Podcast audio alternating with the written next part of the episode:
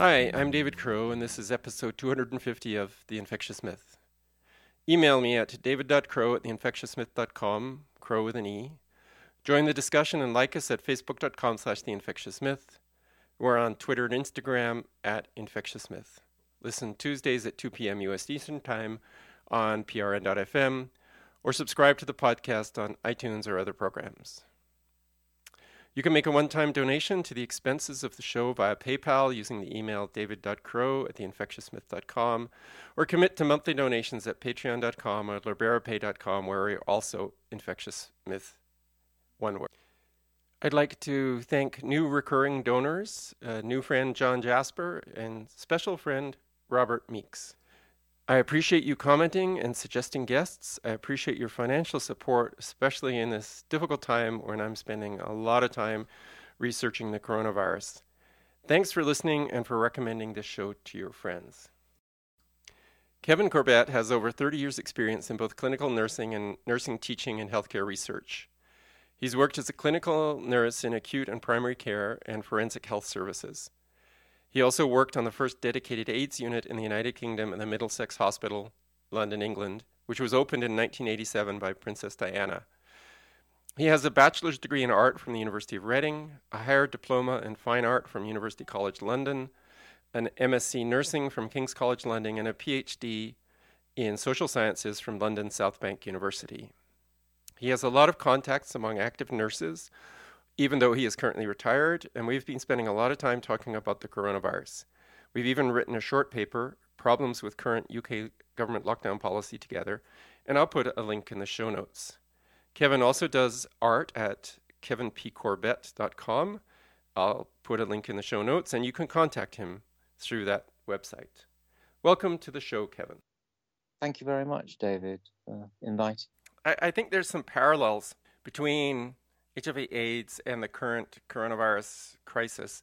So perhaps you can talk a little bit about your experiences back then and particularly how your views on HIV changed over time as, as you actually worked in the in the field. The AIDS um, phenomenon blew up in the early 80s, and at the time I was a student nurse. I was studying to become a nurse, and I was working in um, a voluntary organization called Gay Switchboard, which was a telephone helpline for people who are gay, lesbian, and transgender. So the, the sort of AIDS thing hit the gay community first over here.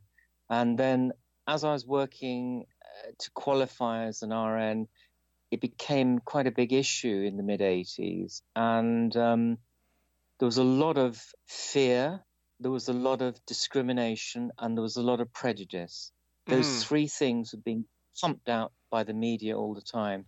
And you know the, the the the, doctors, nurses, and therapists who went to work in the whole field had to deal with these issues. You know the fear, discrimination, and prejudice. And um, I can remember the first time I met a patient that was HIV positive um, in the hospital I was working in. You know, it was like meeting somebody from Mars because the staff were in spacesuits and the patient was on a trolley and it just seemed so overblown and so fear based the whole approach you know mm-hmm. it was mm-hmm. very interesting on one level you can see the same issues here with the coronavirus and and H, hiv or in the 80s it was called htlv3 and this fear you know this fear based approach to you know am i going to catch it is a natural uh, feeling a natural thought that healthcare people have um, but the, the issue is, you know, are we being mobilized through fear and prejudice? You know, this is the issue, I think. There were some pretty outrageous claims made about HIV back then that it was going to mm. break into the heterosexual community, it was going to kill millions of people. Mm. And it's pretty hard to say that, you know, public health interventions prevented that there certainly was a lot of education on on safe sex, but it's not like the world stopped having sex. And I think the heterosexual mm. community basically largely ignored the problem after uh, after a while because they basically didn't know anybody. If they didn't have gay friends, they just didn't know anybody who was HIV positive or, or had AIDS, and so it didn't have that. It, it lost that visceral fear. that it, that it was there and, and lasted in the gay community much longer for understandable well, reasons. Yeah, was, exactly. But there was this, you know, expectation that it would go through all the population. There's been a lot of writ- stuff written on it from the social science uh, disciplines and the fueling of epidemic and the, you know, hoping in a way that it would gain traction within the wider population. As as a, as a healthcare person going into that field, you came up against a lot of prejudice and fear.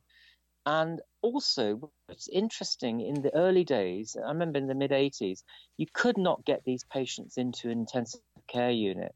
Somebody who was HIV positive who had pneumocystis, pneumonia, pneumocystis, mm-hmm. lungs, or something very, very profoundly, um, you know, fatal about the treatment paradigm that these patients were in. And we, one was always coming up against these do not resuscitate orders, you know, that were put on patients.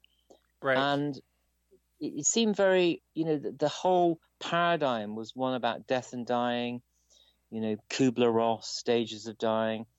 And, you know, this was very, very much the terminal care model that was put into HIV to begin with.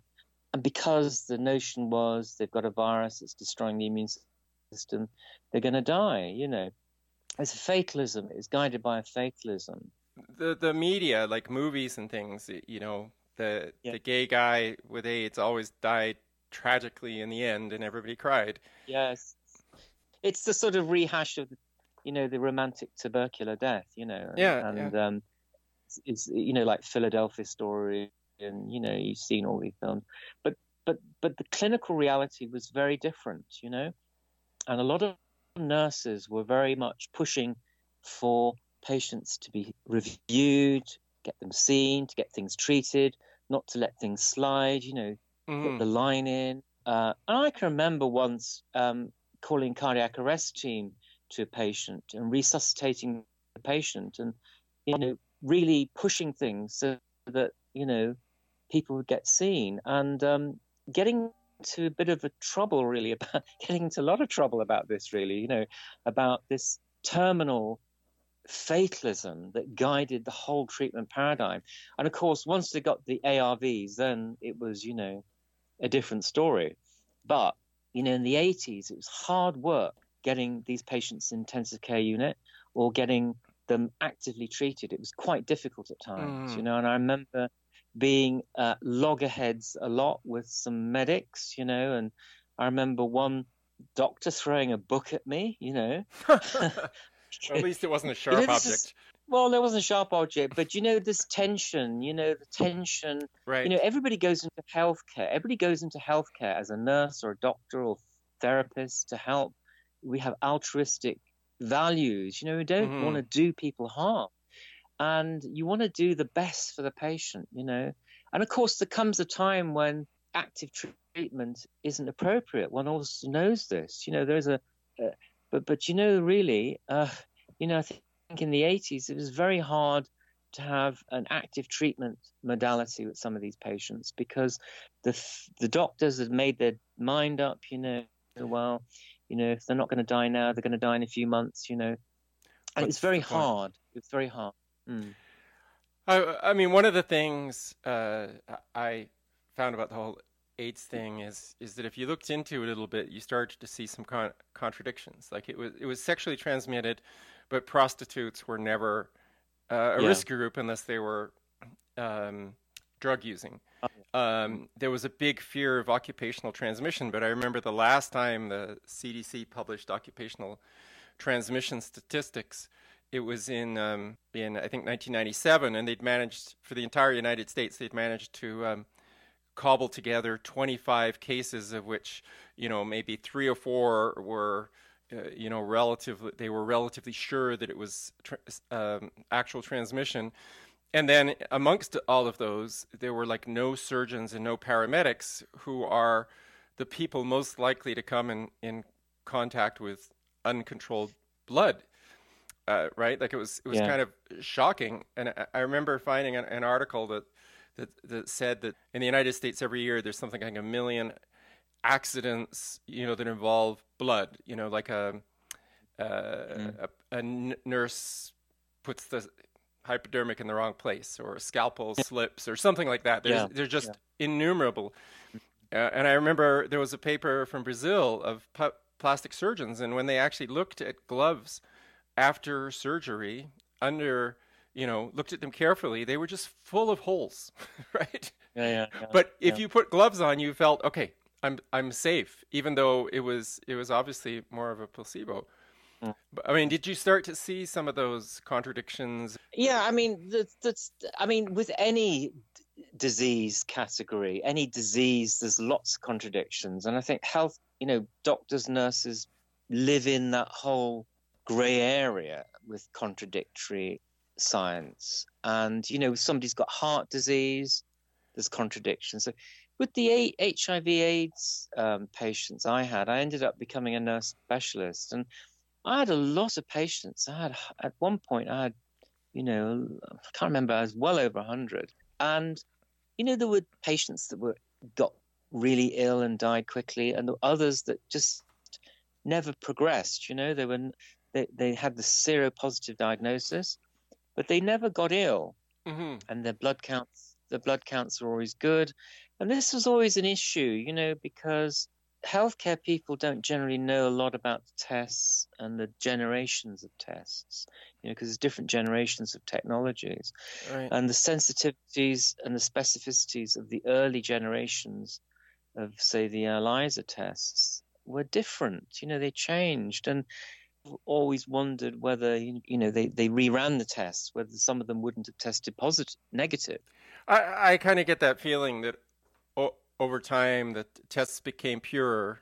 Yeah, and I had one patient who always stood in my mind. I mean, this was the early '90s, and he said, you know, he said that he'd been diagnosed in the early '80s. So you know, I think it's about '83 or '84. So it must have been one of the first patients in the UK. And he said, so this is 1991, and he was saying to me, you know, obviously I can't tell you anything about the person because it's confidential, but mm. the, the anecdote I can tell you, I think it's educational that, you know, he was saying, well, he was told in the early 80s that he'd be dead in a year. Mm-hmm. That's what the doctor told him. And he said, it's like nearly 10 years later, he said. yes. And I've never been ill. So, you know, and I remember thinking, oh, that's really interesting. And so he's talking to me about it, and he's saying, "Well, you know, I was invalided out of my job. I was a teacher. I didn't uh, have a job at the end. They expected me to die, so I went on state benefits." And he said, "Now it's nearly ten years later, and like I'm in my late thirties, and you know, I'm thinking, what have I been doing for ten years? You know." And that was a really interesting story because you know you've got people who are diabetics, you've got people with heart disease. They don't just tell you a story like that. You know, it's quite a profound nugget of information that really and it's, um, it's like being sent to jail you know in... for a crime you didn't commit for 10 years yeah and you know you come out and you realize well, yeah. th- that you've lost 10 years of your life it's never coming back and you have yeah. this stigma like he's yeah. hiv positive so having a relationship is that much more difficult. Just like if you come out of jail, you've got a criminal record and you can't get a job yeah. and nobody wants to know anything sure. about you. But I mean, you know, you could see parallels with diabetes, you know, where people diagnosed diabetes and they're able to manage it well mm-hmm, with, mm-hmm. the type 1 with insulin or type 2, they manage it with their diet and they never have any problems with it. Do you know right. what I mean? Mm-hmm. But he he was interesting, you know, th- these stories. And what was interesting was I uh, worked with lots of different doctors in the HIV field, but also with doctors who had HIV patients who were the doctors weren't specialists; they weren't HIV specialists. Uh, one was a blood specialist, a hematologist, mm-hmm. and you know, there's different, slightly different emphases, you know, and that was interesting because the hematologist was interested in these uh, non-progressors, but the HIV experts would just say, "Oh, well, it's just a matter of time. You know, they've been lucky. You know, they've been lucky." But you know, what's interesting is at that point, I knew nothing about the tests. You know, really, I didn't mm. have any mm. idea. You know, I, I I was a specialist in the area, in the sense of being able to apply the science to the the patient population, but you know how the science works. You know, my my whole understanding is very much like the car. You know, you go out in the morning, you drive the car, or we used to before COVID. But you know, you go out in the car every day. You know where the engine is. It's in under the bonnet, and you know it works when you put the the car the, the key in the, the ignition. Right. You can start it and stop it. That's about it's a black box. You know, it's a black box, Mhm, mhm. and that con- that concept of the black box is a lot of how medicine works. You know, we know the input and the output, but we don't know what happens in between. You know, yeah, and it's sometimes I remember important. you know, to I remember, yeah, and I, I, I started looking at this, you know, thinking, well, you know, I started looking at my caseload and thinking, how many non-progressors have I got? And that term was coming in in the 90s, you know, Mhm. and I was thinking, well, this is interesting, you know, like, well, what are they doing to keep healthy, you know?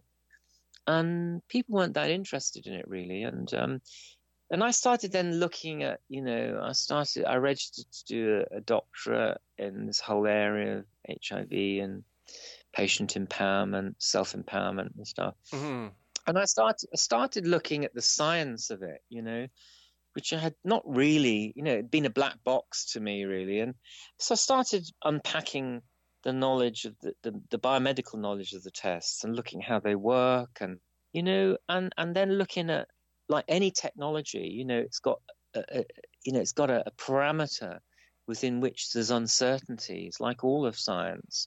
And I started shaping my doctorate in- into that whole area of what's called science and technology studies now, or STS, and looking at the way the tests work and the artifacts in the in the testing and how pe- some people test multiply, you know, the positive, negative, or intermediate Mhm, mhm. you know, and things like this. Really, I didn't have any clue, you know, because once you give a diagnosis to a patient, it's gone through all the verification in the lab, or should have, you know. But to find actually that there were people that actually had intermediate test results. I mean, you know, Mhm. what, what, you know, like with a Western blot, HIV Western blot, what does it mean to have an intermediate result, you know, and and um, what does it mean with an ELISA if it's borderline or it needs to be rerun? You know, I- so there's an interpretation, you know. The the Western blot to me is is its own invalidation because if you have some of the unique HIV proteins and not all, that that means that Yeah. those proteins aren't really always found in HIV. So what does Well, that mean? yeah. And then on on the other side, if you if they say that you're negative because you have only one or two proteins, then that means that those proteins are Mm. not unique to HIV. If they can be found, if every protein found, if you just have one line on a Western blot, you'll, you will be recorded as negative. That Mm. means that every protein can occur outside HIV. And so they're not Mm. unique to HIV. So if you think about the, the Western blot for a little while, you go like, how did they come up with the idea that that they had some unique thing called HIV? But with these complex algorithms, they are creating a black box because they inside this box there's three ELISAs and there's a Western blot and there's a, a decision made Yeah. on the history of the person. Are they gay? Are they promiscuous? Are they whatever, right? Have do they inject drugs? You you you put all this in the black box and then it comes out as positive or negative. And only the people who understand the box know that there is no such thing as positive or negative.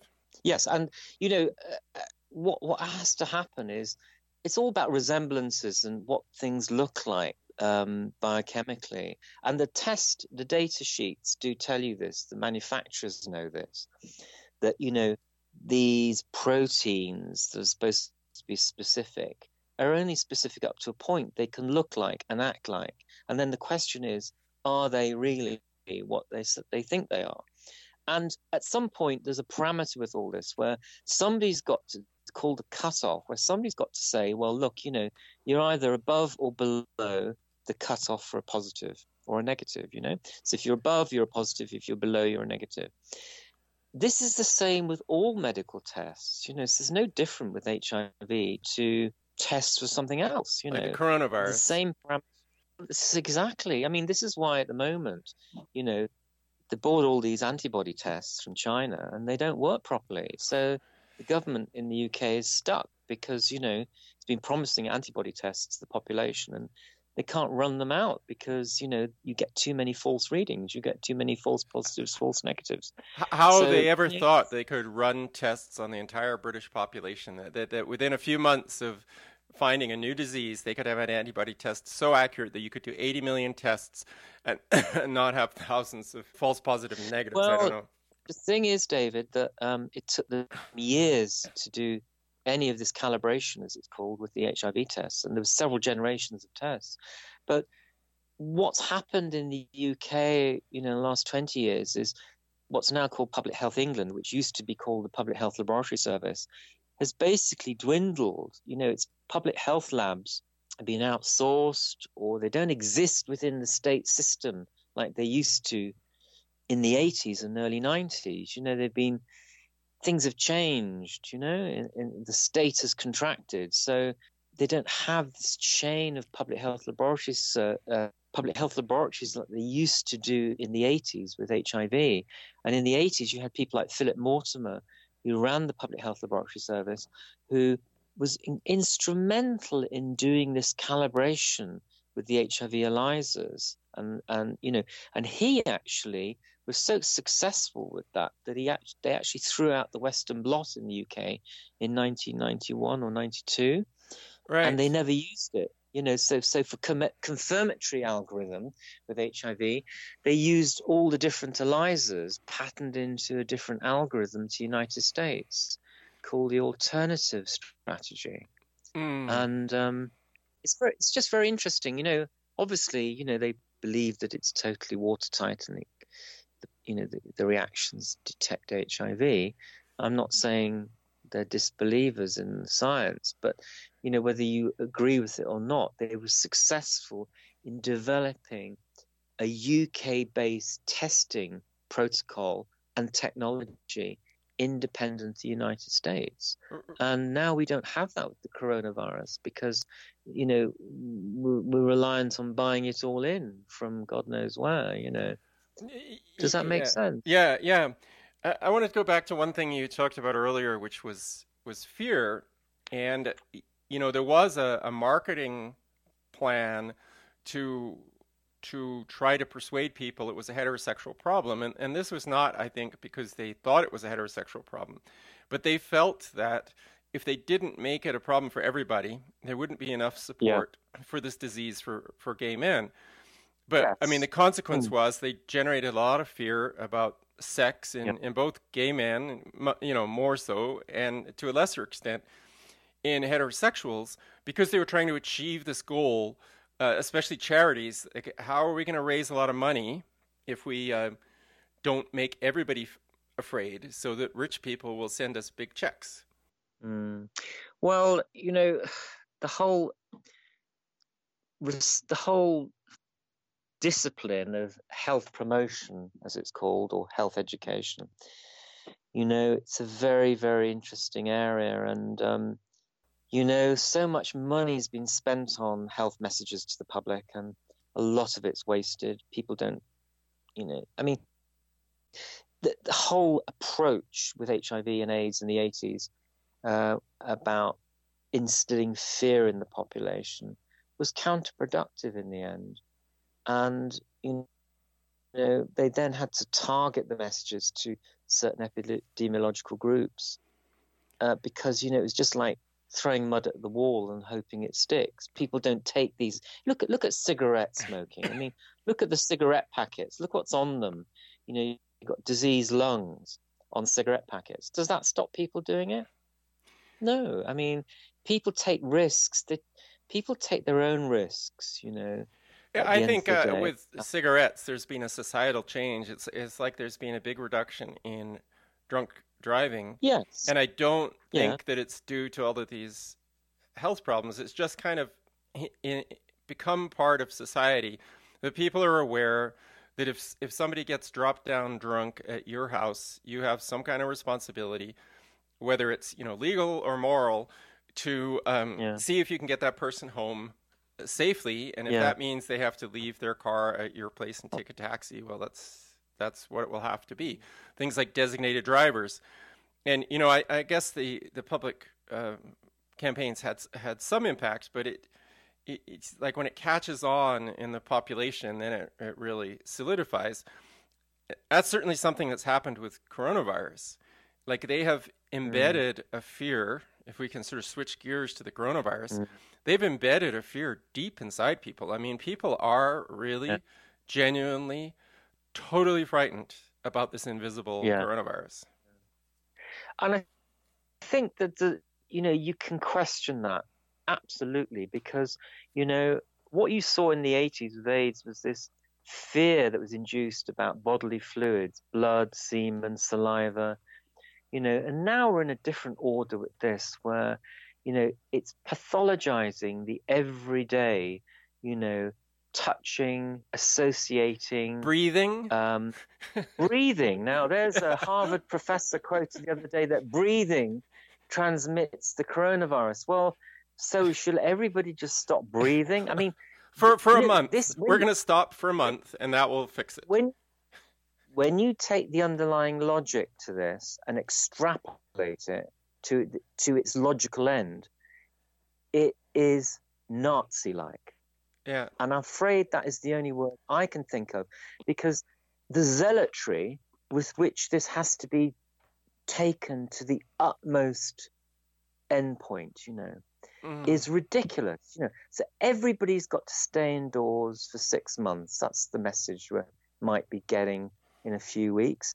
Now, how impractical and stupid is that for an epidemiologist?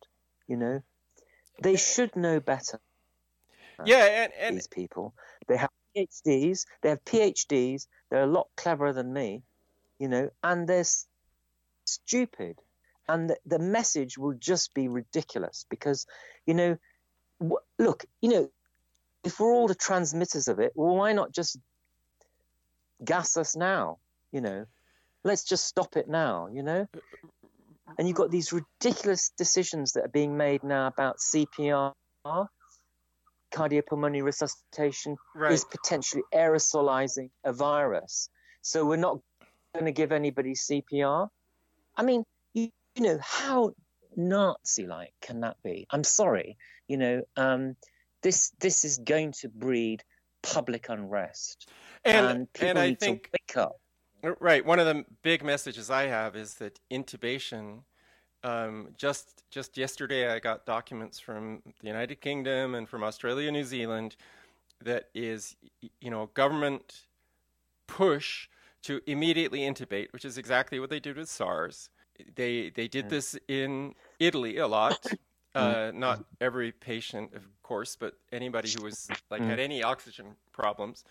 And I mean, the the paper from Italy was quite. I mean, it was black humor. It said you know, intubation protects uh, the staff from, uh, you know, aerosolization of the virus, but it can cause, and then they have this long list of things, including cardiac arrest in the person being intubated. So we have this situation well, where we're so positive person that we're willing to risk their lives in order to protect the doctors and nurses eh, out of fear, and I think an irrational fear that this disease is so contagious.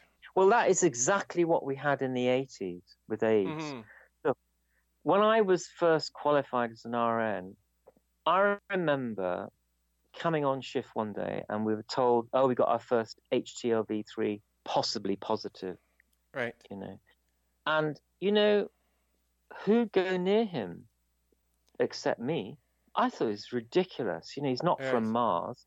And yes. all the guy needed was was, it was a young man who had a congenital bladder problem, which meant he needed intermittent um, catheterization of his bladder to, in order to void his, you know, to excrete urine because mm-hmm. he's retained, you, you, know, he had a chronic urinary tract problem right. where he um, would retain urine, so he needed to pass a catheter every regularly to, to void. Right. And so somebody had to teach him how to do that. You know, well, it's basic infection control. It's fundamental infection control principles.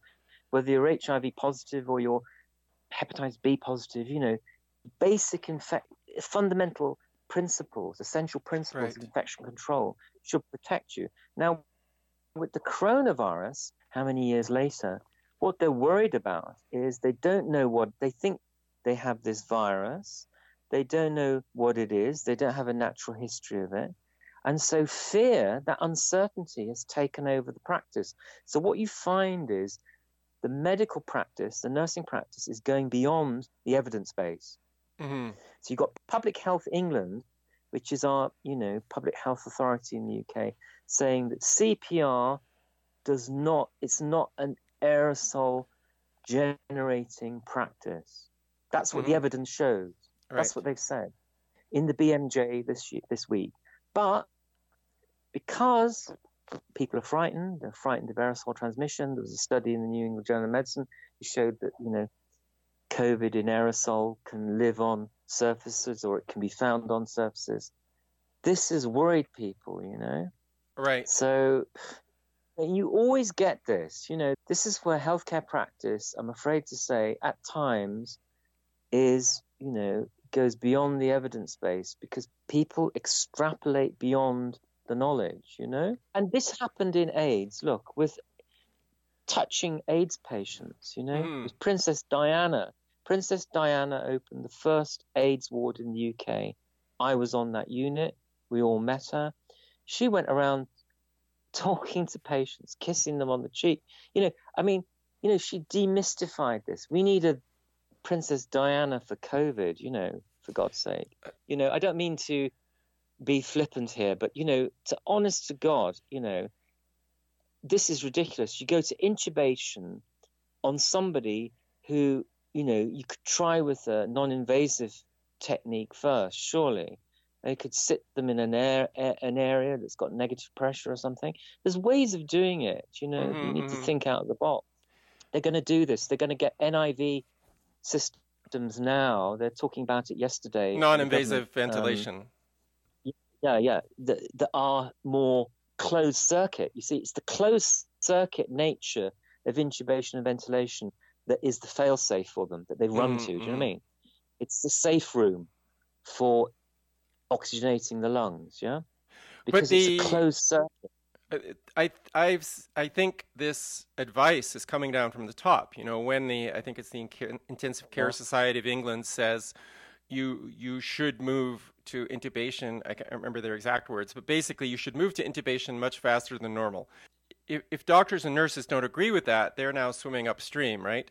I listened to uh, oh yeah right a, a podcast of some doctors today who obviously were you know, experienced the way they were talking so casually about all the different things, different methods of intubation and stuff. They're obviously very experienced in this area, and they're all saying we need to we need to reduce the amount of intubation. That what we see is you rush to intubate somebody, they look okay for a while, and then they suddenly collapse, and you have this high death rate.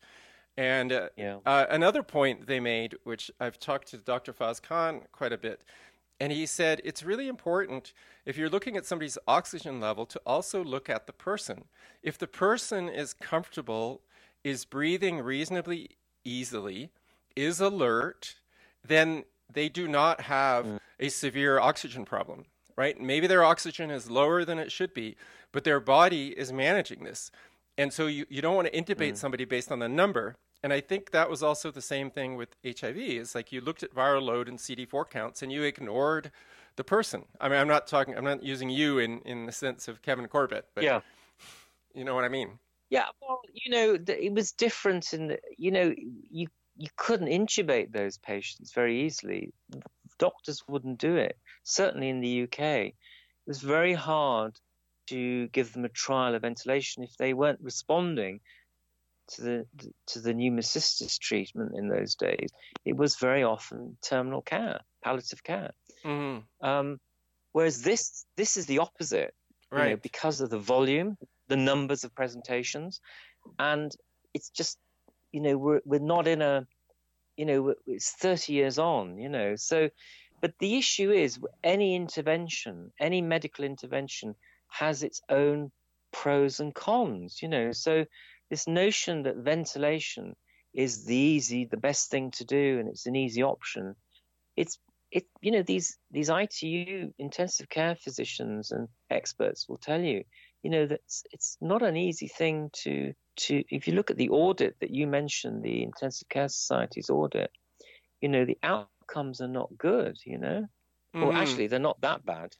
Well- Some that go through intensive care units. But, you know, what I'm saying is once you put somebody on a ventilator, you're breathing for them. You've got to do all sorts of things with the alveoli to make sure that you're not collapsing them too violently.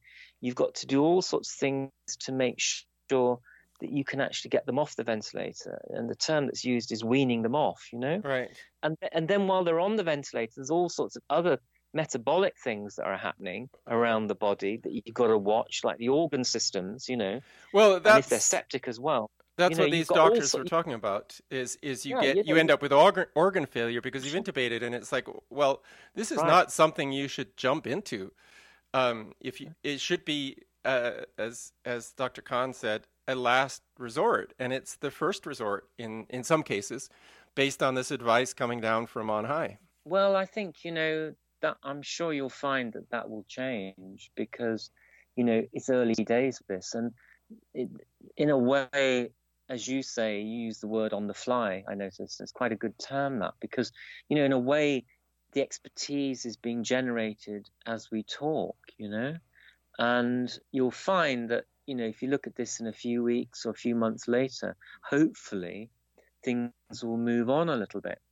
But I think, you know, where we are now with this fear that has been instilled in the population about sputum, about coughs, sneezing, you know, all these everyday activities have now taken on a different context. And I'm looking at this really sociologically, you know. So, so Yep. the everyday has become pathological, you know.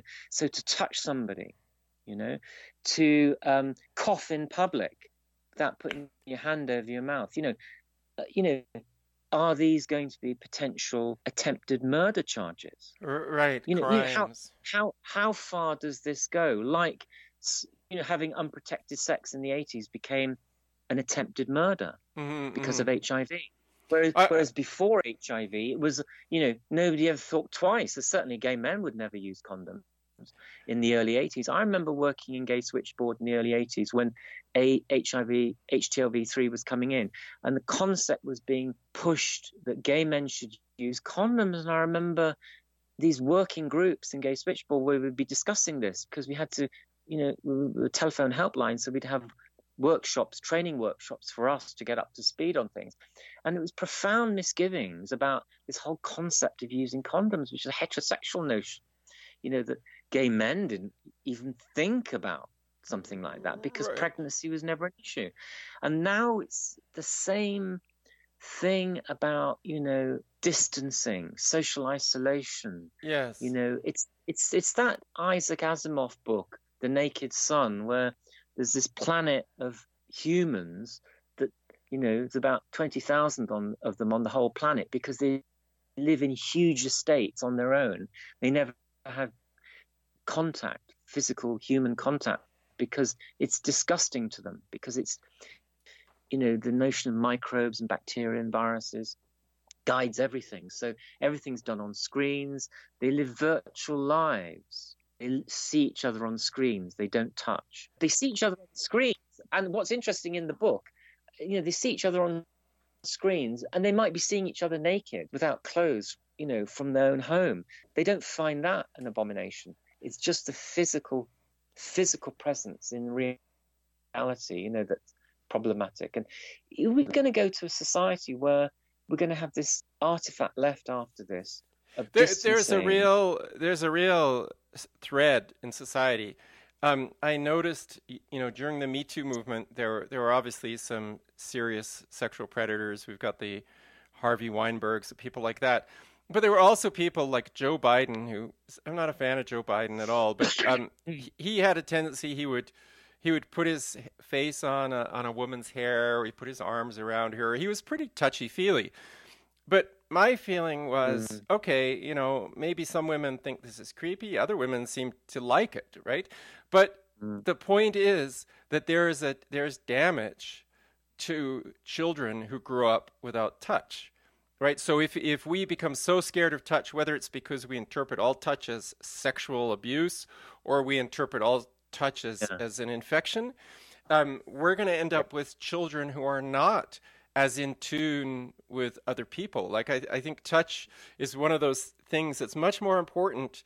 Um, I, I, mean, I'm sure as a nurse that you've probably seen the power of touch, like when you hold the uh, hand of somebody who's who's yeah. dying or, mm. or very or hurting. Uh, yeah, I mean, you know, this this is why I find the whole what's underneath this at the moment, what's what's underneath it, the philosophy or epistemology of it, very very suspicious to me and very I hate to say the word evil, but I'm going to use it. Because care, nursing care, healthcare, you know, touching people in a, a therapeutic context, and I don't mean like massage or whatever, but that's one form of therapeutic touch. Mm-hmm. But touching in a hospital where you're consoling somebody, you know, or you're um, you're giving reassurance, or you're giving assurance, you know, and so we're going to go towards a situation where that's not allowed or it's well, suspect.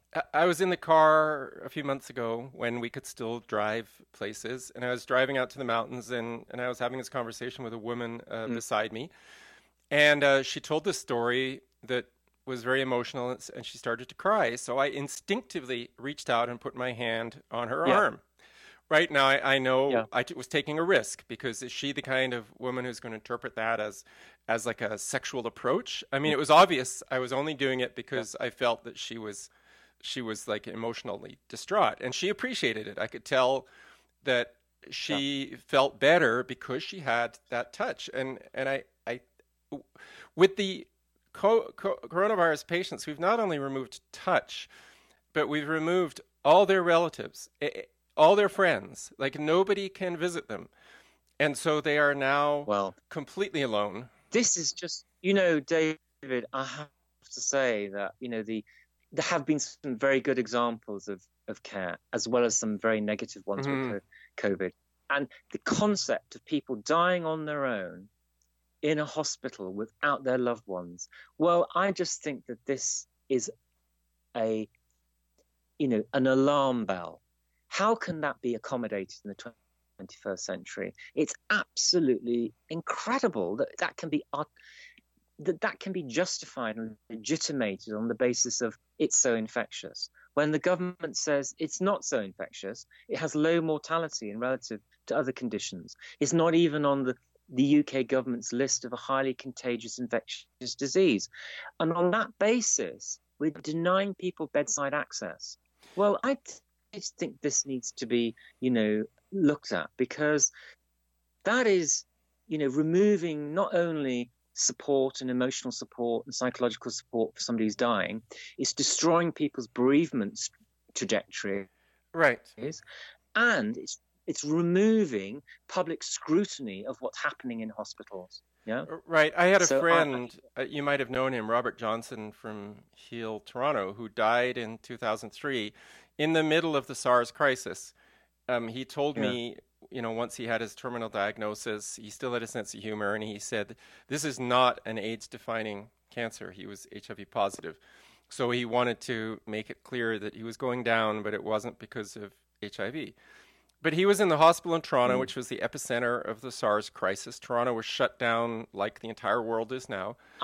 And it was only in the last couple of days of his life when his parents, and only his parents, were allowed to visit him. Um, and I just thought that was incredibly sad for him and for his parents mm. and his friends and everybody well, else. At least they could, but they could visit. I mean, it wasn't very. Yes, very it wasn't a- absolute prohibition, but it's like he had to be dying until they figured, okay, this guy's just got a couple of days they were mm. no visitors. So his parents couldn't visit. And he had a lot of friends in Toronto, and they couldn't mm. visit even on his his dying day. So, you know, a lot of people didn't get to say goodbye.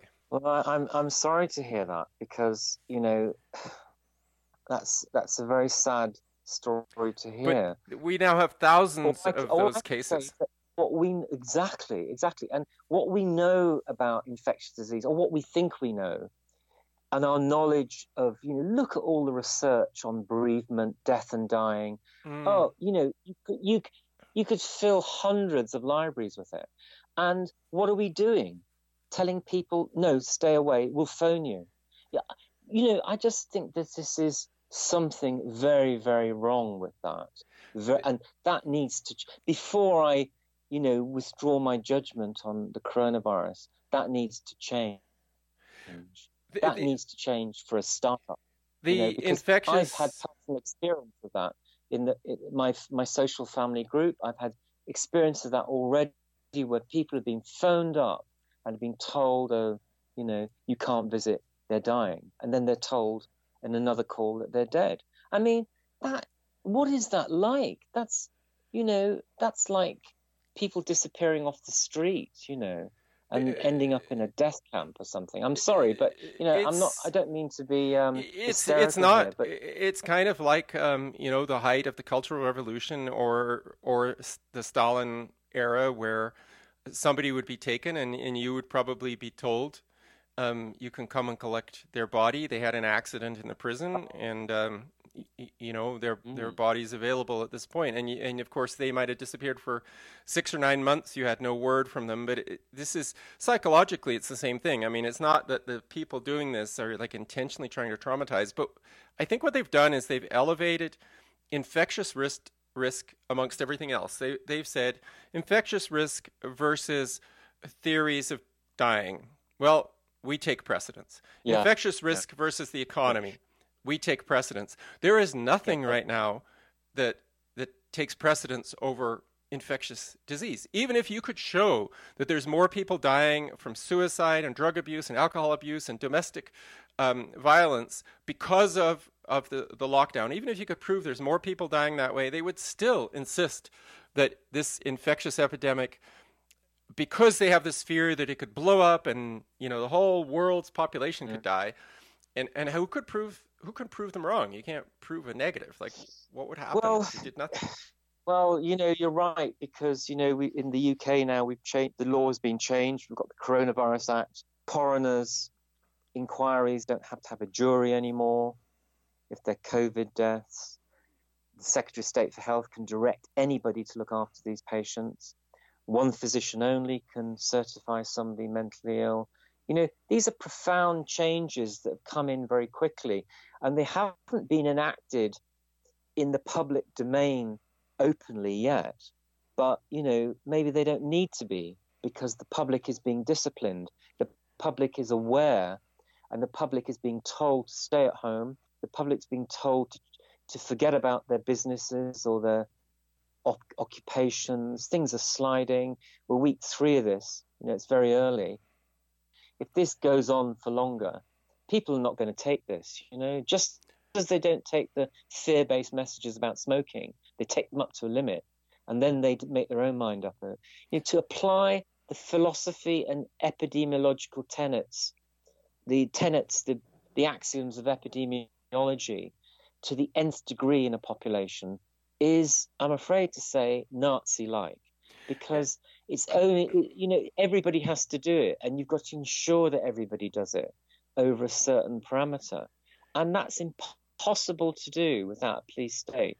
Right, unless and I, we become the police. Right, and what I'm scared of is that, that this is clearly not going to work, and then they're going to blame it on the people who who went out for a run in the middle of the day when they weren't supposed to or that went exactly. out to uh, you know a, a, wilderness park and went hiking by themselves with nobody around them. Um, uh, this weekend, I went to a provincial park, and the national and provincial parks in Canada have banned all vehicular traffic, even though the parks themselves are open. Which is, you know, I don't understand how this helps. So we we go to this park, which is actually inside the city, and there's there's a little parking lot there, and it's all locked with with yeah. you know, chains and everything. So everybody's parking on the side of the road. So people are still going to the park. They're still walking. They're still coming, you know, and some of the trails are narrow. They're still coming in within a, a foot or two of each other. But the provincial parks people can say, well, you know, we, we showed those people. Uh, now the world's going to be a better place because they're not parking their car in the parking lot. They're parking it on the street it's just insanity multiplied a million times. That's that's probably the most trivial example, but what's interesting about it is just how silly it is. Well, it is, but I mean, this is how these things take root. within a population. I mean, you know, people always say, "Oh, well, you know, Hitler was, you know, he took power and all the rest of it," and actually, it was popular support for Hitler mm-hmm. in the 30s. These philosophies that are evil embed in populations, in the national psyche. And at the moment, you've got this huge attempt to embed these notions of pathology around coughing, sneezing, you know, earache, sore throats. You know, the list is just getting longer and longer and longer. Just like with AIDS, you know, where we anybody with any exactly with any basic medical education, the differential diagnosis should be enormous. When you present at an ER, an A&E, or as you say in, in, in Canada, an emergency room with a sore throat or a runny nose, it could be a whole different host of things. Mm. But no, it's going to be first thing on the list is going to be COVID. Right. And, you know, why? You know, that's crazy. I mean, it's not scientific for a startup and it doesn't make any clinical sense and it's fear based. You know, yes. When is when is a sore throat just a sore throat? When is when is a cough just clearing your? You know, a cough is to clear your airways, not always a pathological sign of infection. You know, this is what you know. This is what gets me. We all live in environments that I mean, I live in central London. We live in central London. You know, one of the worst atmospheres in the UK if you look at the pollution levels. Mm-hmm. Why is that not an issue when you've got a cough? Right, you know? right. Why is it always COVID? Know, it's just that this doesn't make sense. You know, right. The differentials being narrowed right down um, for a particular political purpose. We've been talking uh, for quite a while. Yeah. So I, uh, I, would just like to give you an opportunity to wrap things up um, before we run out of time. I hope I haven't come over too emotional or too passionate. I do sometimes get very passionate about things, but I'm thinking rationally about this. That you know, we, we I think the government's dug itself into a big hole here mm-hmm. with the epidemiological models of Imperial College. Oh my God! We didn't talk curve. about that, but yeah, that's mitigation and the RO. Now, those are three concepts. You know, mitigation, the RO, and flattening the curve they're really interesting epidemiological principles were taken to the nth degree. I would say you could track them into, you know, a form of Nazi medicine if you wanted to, quite easily, because you know because of what they are, what they imply you need to do. But to wrap it up, I think, you know, we've dug ourselves into a hole with this. The economy will tank. It's tanking a bit at the moment if they leave it another couple of months like this, we'll be sunk. Yeah, it's going to be a lot of, of um, you know, England had a lot of problems with homeless people already, um, you know, people living sub poverty line. And, and, this is going to push a lot more people, people who are kind of precarious but getting by. If they yeah. can't go back to the job they had before, uh, or if they end up going back to the job but they're now stacked with debt because it turns mm. out they have to pay their back well, rent or something, and exactly. it's going to be horrible. Yeah. Will my question, David, at the end of this is: Will this create, you know, like the AIDS phenomenon, the HIV phenomenon in the 80s and 90s created AIDS dissidents, right? Now this is like AIDS, but everybody's the risk group. The whole population is the risk group. So theoretically, it should create enormous dissent there's a lot of people out there for sure, but I mean, the, the, question is, are we talking about 0.1% of the population? I mean, I get a lot of emails, but you know, I might get a few hundred emails. There's billions of people in the world. You know, are are 90% of the people in the world going to be willing to go along, just like you said with the Nazis? You know, go along with the Nazis as long as they're promising you yeah. the shiny, you know, we're gonna the state you know, Deutschland over über alles, we're we're gonna take over the world, yeah. and you're all gonna be rich and well, stuff like that. They put up with a lot, and we'll then see. it was all a big lie. I mean, I don't know. We have to see. Look, what do what do the anarcho primitivists think? Like people like John Zerzan, where are they on this? I don't know. I've not read enough recently. Well, I think you know, it's one of those places where you actually have to know the science before you can actually see the size of the catastrophe. Like if you if you believe it's a virus because people are telling you a virus, you've you've already started ten steps behind. because you've accepted mm. something you have not evaluated. So people who are not scientists, they might be great philosophers or great doctors, but if they start from the point of accepting some of the fundamental mm. principles of the coronavirus pandemic, then they it's hard for them to catch up and and just see how well, I think, catastrophe I, is. Yes, I totally agree. And uh, to end, to wrap it up, that's where I'd leave it. People need to think about what they're being asked to accommodate and how rational, you know, leaving people to die on their own, not having contact with loved ones, not associating socially. These are fundamental human organizing axioms of society that mm. really, you know, you're being asked not to do these for a long time or forever, then you know there's something very wrong with the science. The yes. science proposing this, and that's what people need to think about. They don't need to know. I don't think they need to become a virologist to criticize this. They can do it in their own everyday life. What they're being asked to give up is so fundamental. Will we now be not able to think? You know, the government saying they own our bodies, they can dispose of us. Mm-hmm. They govern us. Well, you know, I'm not sure that that's right. You know, we need to take back control. People need to take back control. They've done it with AIDS. People took back control of their health and, you know, they negotiated their use of orthodox medicine. They didn't swallow it wholesale. Now, with this, people need to take control because otherwise it's going to be taken off you. Right. That's probably where I leave it. Thank you, Kevin. Thank you very much for joining me today. Thank you, David. Goodbye. Bye bye. Time for a tiny amount of feedback. Clifford on Facebook. Thank you so much, David, or whomever, whomever you are. I love your show. Yeah, I'm David. Nicholas via email. Thanks again for your amazing work. Brandon from Tulsa via email. I just stumbled onto your works, just saying hello. I'm a new listener on Apple Podcast on iTunes or whatever it is. Thanks for asking questions despite the backlash. Deb via email. I bumped into your ironic quote, quotes, shoddy science work just one week ago. Your writing and your podcasts have made this coronavirus debacle so much easier to deal with since then, and I'm happy to support you. It's inspiring to see another human persevere with an unpopular viewpoint over the decades in the face of ridicule and more, and I thank you for your time, energy, and resolve. Marco, email. I'm a 25 year old psychologist from Argentina. I want to thank you for your website.